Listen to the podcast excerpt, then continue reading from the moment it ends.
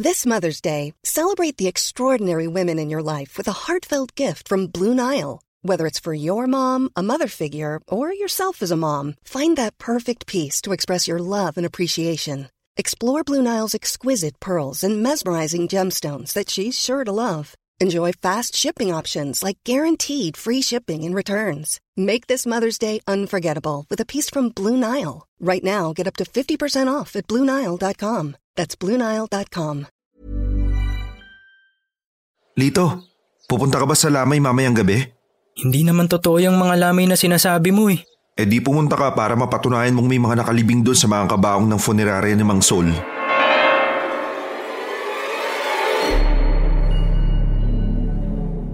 Ang kwentong aming ilalahad ngayon ay hango o inspirasyon lamang mula sa totoong buhay.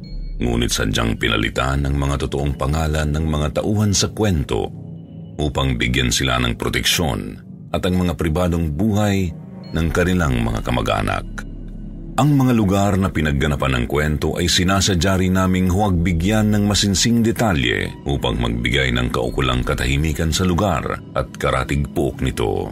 Ang kwentong ito ay naganap mula 1931 hanggang 1978.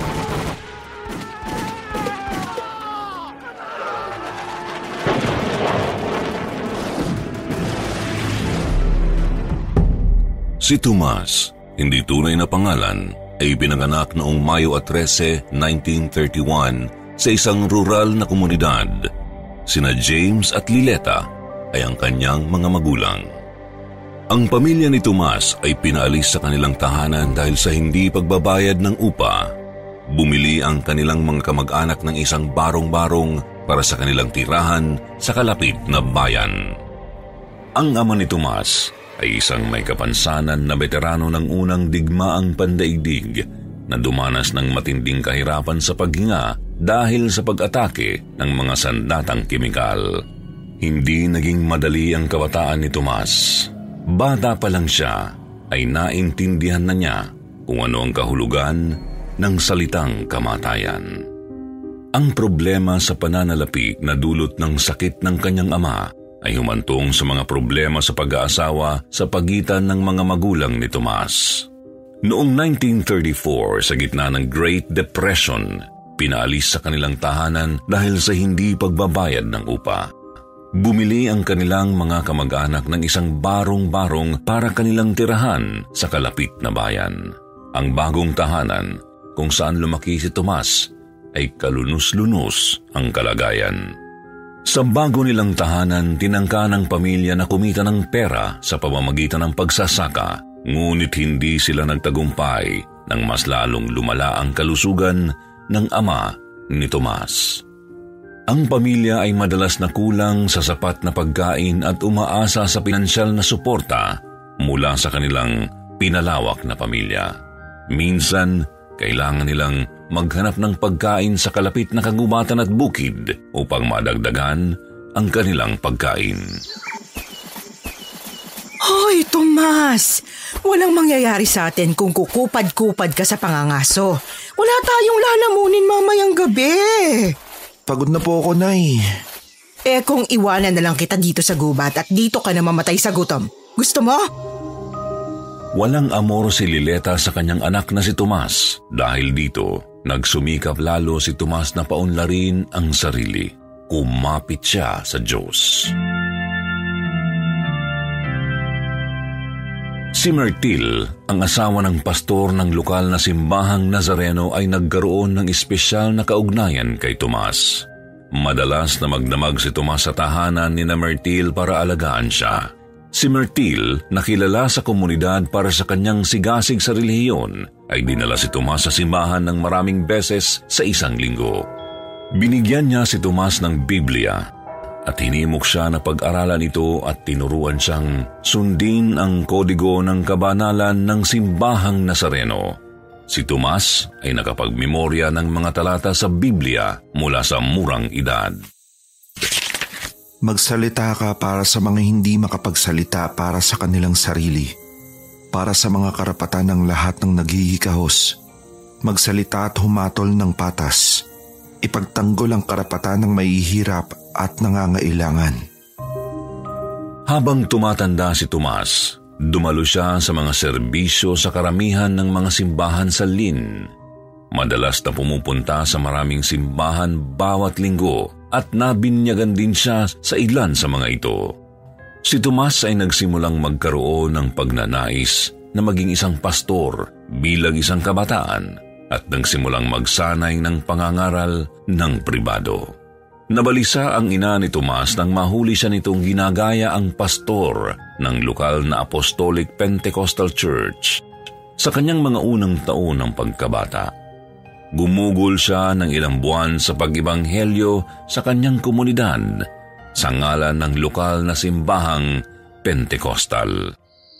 Pag-aaralan ko ang Biblia hanggang gusto ko. Naiintindihan mo ba ang salita ng Diyos? Naiintindihan at nararamdaman. Bakit ba palagi kayong kontra sa gusto ko sa buhay, Nay? Bagamat nakikiramay ang mga tao kay Tomas dahil sa kanyang mahirap na kalagayan, iniulat ng kanyang mga kapitbahay na siya ay isang hindi pangkaraniwang bata na nahuhumaling sa relihiyon at kamatayan. Lito, pupunta ka ba sa lamay mamayang gabi?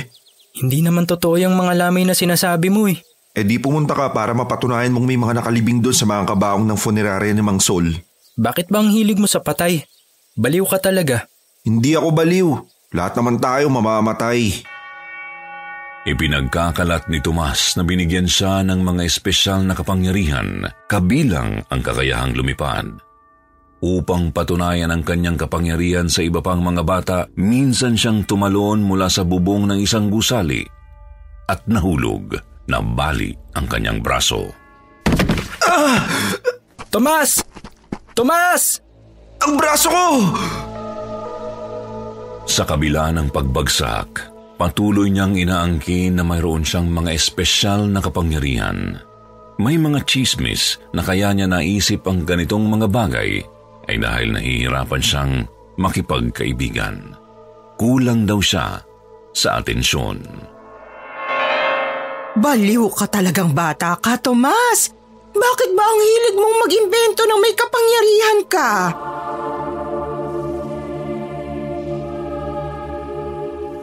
Bagamat ang kanyang kakaibang mga gawaing pangrelihiyon ay higit na namumukod tangi sa kanyang mga kapitbahay, iniulat din nila na siya ay kumilos ng hindi maganda sa mas seryosong paraan. Madalas siyang magnakaw ng candy sa mga mangangalakal sa bayan. Ang kanyang ina ay kailangang magbayad para sa kanyang mga pagnanakaw. Hayop ka, Tomas! Sino nagturo sa'yo na magnakaw? Hiningi ko yung candy. Hindi ko ninakaw, Nay. Ako ang pinapahamak mong hayop ka!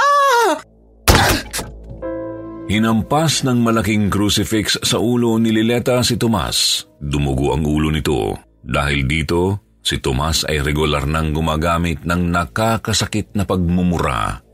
Karaniwang binabati ang kanyang mga kaibigan at kapitbahay sa pamamagitan ng pagsasabi ng Putangin na mo, Lito! Anak ka sa labas! Tomas, hindi totoo yan! Sa iba't ibang panahon, Ilalagay niya ang ibang mga bata sa mga sitwasyong nagbabanta sa buhay at sasabihin sa kanila na ginagabayan sila ng anghel ng kamatayan. Huwag kayo matakot mamatay.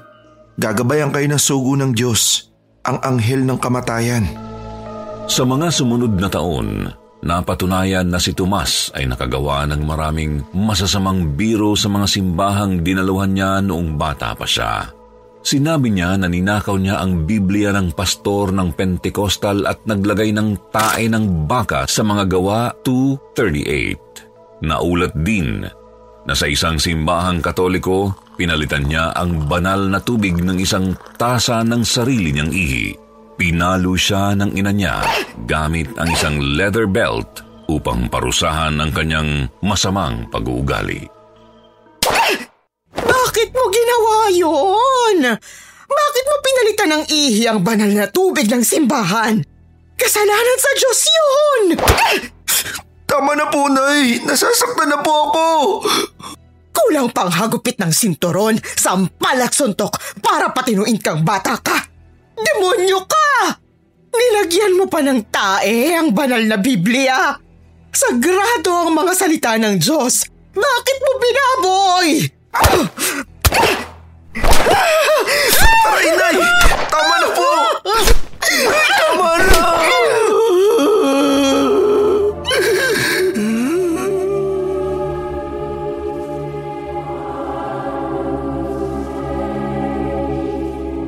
Sa mataas na paaralan, si Tomas ay patuloy na namukod tangi sa kanyang mga kapantay.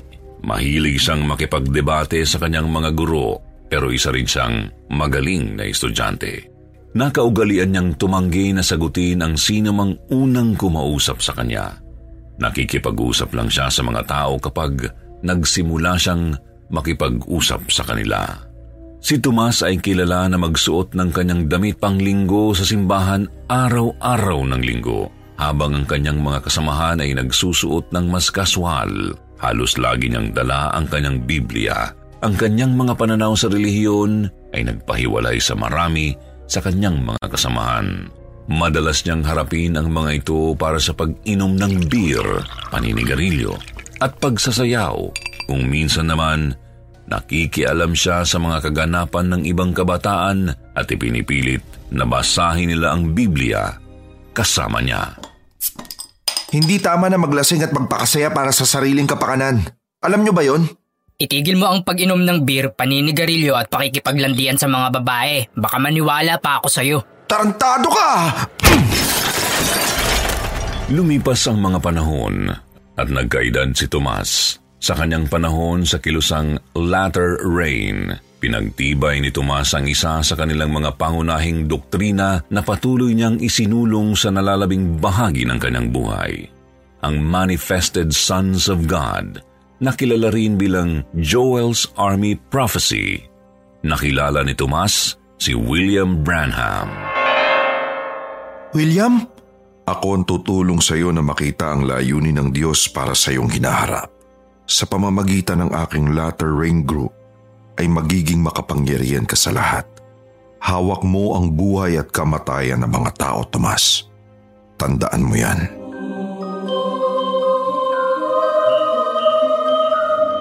Itinaguyod ni William Branham at ng kilusang latter rain ang paniniwala na ang Diyos ay ipapakita sa buhay ng mga tao sa pamamagitan ng pagbibigay sa kanila ng mga supernatural na regalo at mga kagayahan na higit sa tao.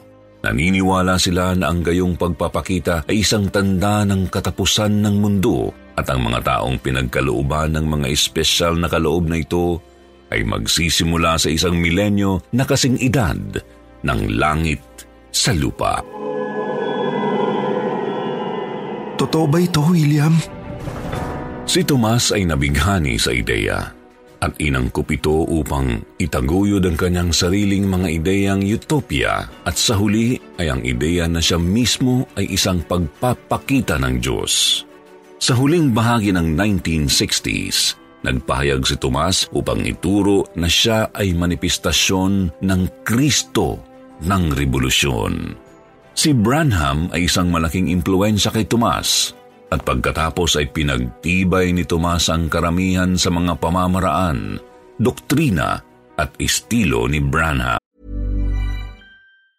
There's never been a faster or easier way to start your weight loss journey than with PlushCare PlushCare accepts most insurance plans and gives you online access to board-certified physicians who can prescribe FDA-approved weight loss medications like Wigovi and Zepbound for those who qualify. Take charge of your health and speak with a board-certified physician about a weight loss plan that's right for you. Get started today at plushcare.com slash weight loss. That's plushcare.com slash weight loss. plushcare.com slash weight loss. Burrow is a furniture company known for timeless design and thoughtful construction and free shipping, and that extends to their outdoor collection. Their outdoor furniture is built to withstand the elements, featuring rust-proof stainless steel hardware, weather-ready teak, and quick-dry foam cushions. For Memorial Day, get 15% off your Burrow purchase at burrow.com slash ACAST and up to 25% off outdoor. That's up to 25% off outdoor furniture at burrow.com slash ACAST.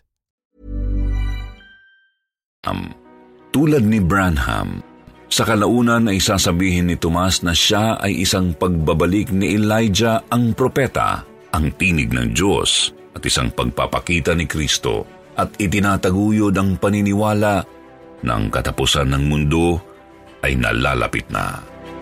Maniwala kayo sa akin. Ako ang resurrection ni Elijah, ang propeta ng Diyos. At ako rin ang representasyon ni Yesu Kristo. Kahit magbago na kayong lahat at sumunod sa akin dahil malapit na ang pagwawakas ng mundo. Natutunan ni Tomas ang ilan sa kanyang pinakamatagumpay na taktika sa recruitment mula kay William Branham. Sa kalaunan ay humiwalay si Tomas sa kilosang latter rain kasunod ng isang mapait na hindi pagkakasundo kay William Branham kung saan ipinopropesiya ni Tomas ang pagkamatay ni Branham. Malapit na ang kamatayan mo, William. Malapit na. Sa pamamagitan ng kilusang latter rain ay nakilala ni Tomas si Father Divine, isang African-American spiritual leader na madalas tinutuya ng latter rain dahil sa kanyang pag-aangkin sa pagka-Diyos. Si Father Divine ay nagsilbing isa pang mahalagang impluensya sa pag-unlad ng ministeryo ni Tomas. Itinayo ni Tomas ang sarili niyang simbahan at tinawag itong People's Temple. Dito sa People's Temple, walang lahi, walang kasarian, walang kulay, walang mahirap, walang mayaman. Pantay-pantay tayong lahat. At lahat ng nasyonalidad ay maaaring maging kasapi ng ating simbahan, ang People's Temple. Hindi naglaon ay nakapag-asawa si Tomas at ang kanyang asawa ay nag-ampon ng ilang anak na hindi puti na tinutukoy ng sambahayan bilang kanyang pamilya ng bahaghari. Ang ating templo ay isang pamilya ng bahaghari tulad ng aking mga anak na iba-iba ang lahi. Gayon din ang turing ko sa inyo. Maging kayo ay may lahing puti o itim. Iisa lang tayo sa mata ng Diyos. Naging sikat ang People's Temple sa buong lugar.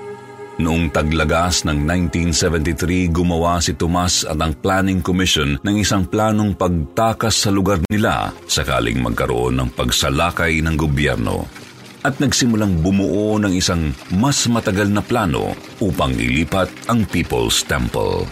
Ang grupo ay nagpasya sa Guyana bilang isang pabor na lokasyon. Noong Oktubre, ang grupo ay bumoto ng nagkakaisa upang mag-set up ng isang agricultural community sa Guyana. Noong Disyembre, naglakbay si Tomas sa Guyana upang maghanap ng angkop na lokasyon. Noong tagaraw ng 1974, ang People's Temple ay bumili ng lupa at mga supply at si I. James na kasamahan ni Tomas ay inilagay sa tagapamahala sa paghahanda ng kanilang bagong lugar para sa mga unang pagdating. Pinangasiwaan ni I. James ang paglalagay ng istasyon ng power generation, clearance ng mga bukirin para sa pagsasaka at ang pagtatayo ng mga dormitoryo. Noong Disyembre 1974, dumating si Tomas at ang unang grupo ng mga naninirahan sa Guyana upang simulan ang pagpapatakbo ng komunidad na tatawaging Jonestown. Dito nagsimula ang pagkalulong ni Tomas sa ipinagbabawal na gamot at ang pananamantala sa mga kababaihan. Itay, pinapatawag ni Pastor Tomas ang lahat ng mga kababaihan sa kwarto niya. Sumunod ka anak, para mabiyayaan ka ng grasya ng Diyos. Dito nagsimula ang panggagahasa sa mga kababaihan.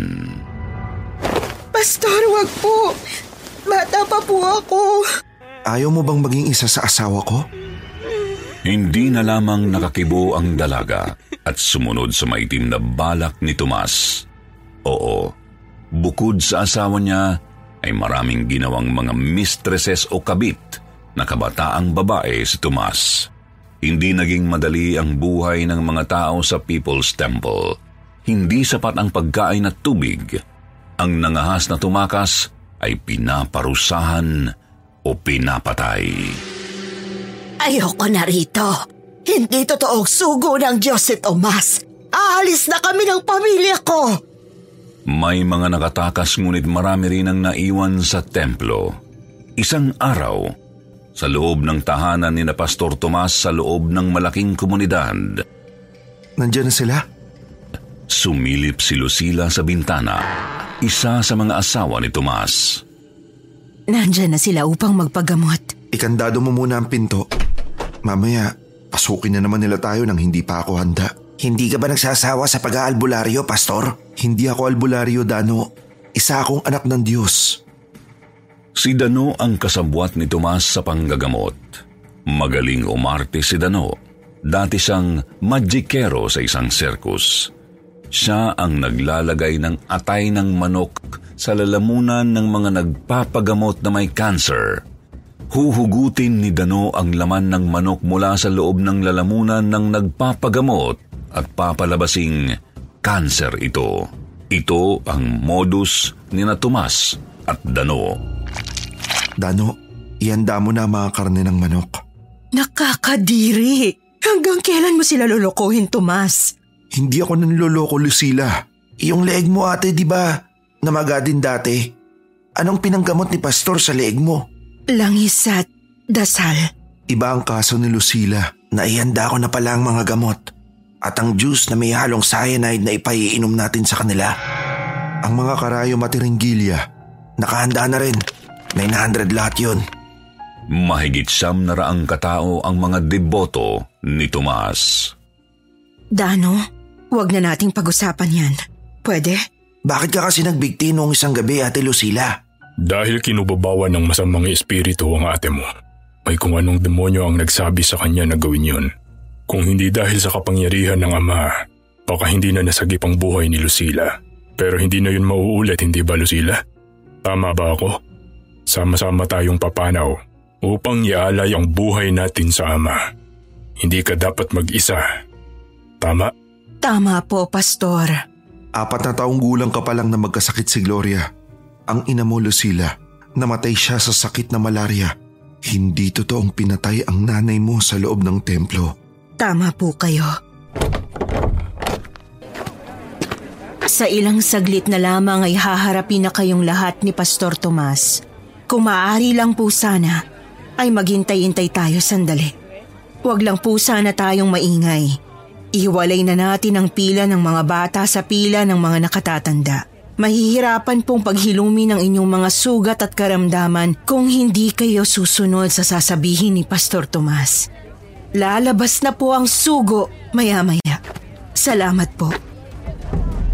Inirecord ni Tomas ang buong kaganapan sa videotape.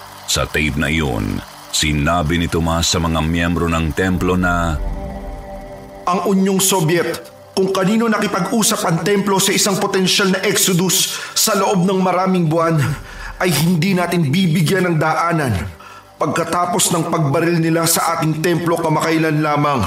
Ang mga armadong lalaki ay magpaparachute dito sa atin at babarilin ng ilan sa ating mga inosenteng sanggol. Pahihirapan nila ang ating mga anak. Pahihirapan nila ang ilan sa mga tao dito. Pahihirapan nila ang ating mga nakatatanda. Gusto niyo ba yon?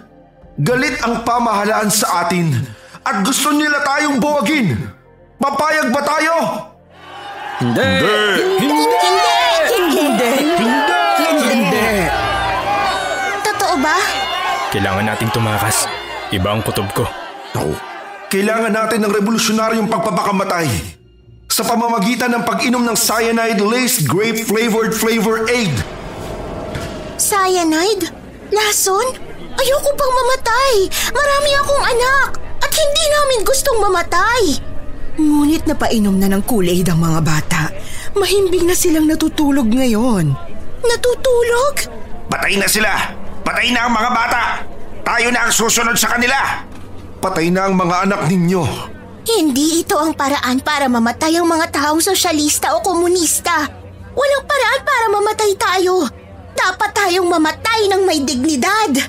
Huwag kang matakot mamatay dahil ang kamatayan ay ikagustuhan ng Panginoon.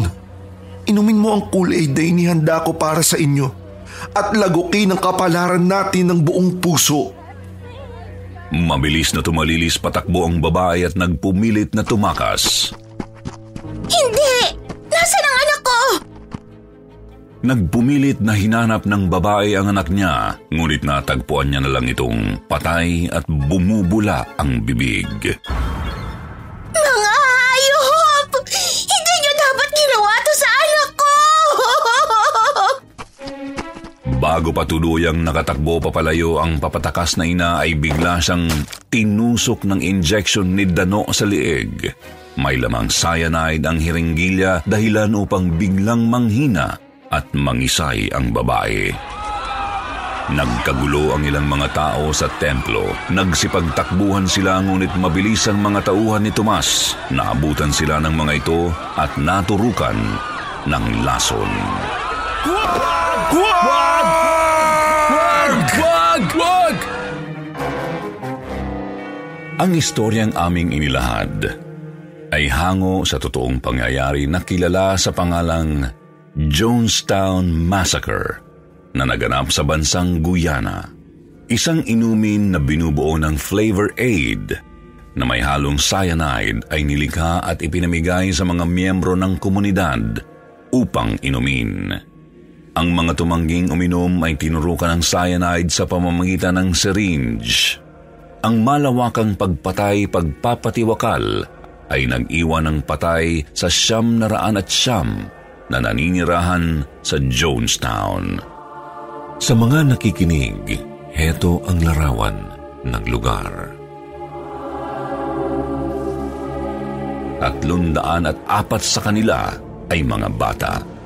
Karamihan sa loob at paligid ng gitnang pavilion ng Jonestown. Nagresulta ito sa pinakamalaking pagkawala ng buhay sibilyang Amerikano sa isang sadyang pagkilos hanggang September 11, 2001. Kalaunan ay nakuhang muli ng FBI ang isang 45 minutes audio recording ng malawakang pagkalason. Lahat ng mga ito ay nakarecord sa video. Hari naway wag nang maulit ang ganitong kademonyohan na gawain ng mga kulto. Hindi lamang sa bansang Guyana nangyayari ang mga ganitong pagpatay.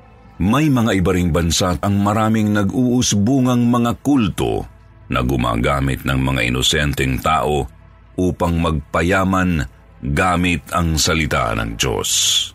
Huwag tayong magpalinlang sa mga bulaang propeta. Hanggang sa susunod na pakikinig, maraming salamat po.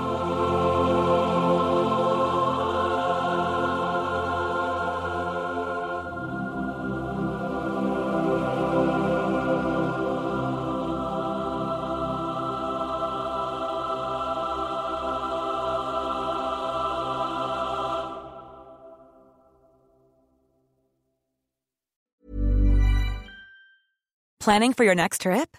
Elevate your travel style with Quince. Quince has all the jet setting essentials you'll want for your next getaway, like European linen, premium luggage options, buttery soft Italian leather bags, and so much more. And is all priced at 50 to 80% less than similar brands. Plus, Quince only works with factories that use safe and ethical manufacturing practices. Pack your bags with high-quality essentials you'll be wearing for vacations to come with Quince. Go to quince.com slash pack for free shipping and 365-day returns.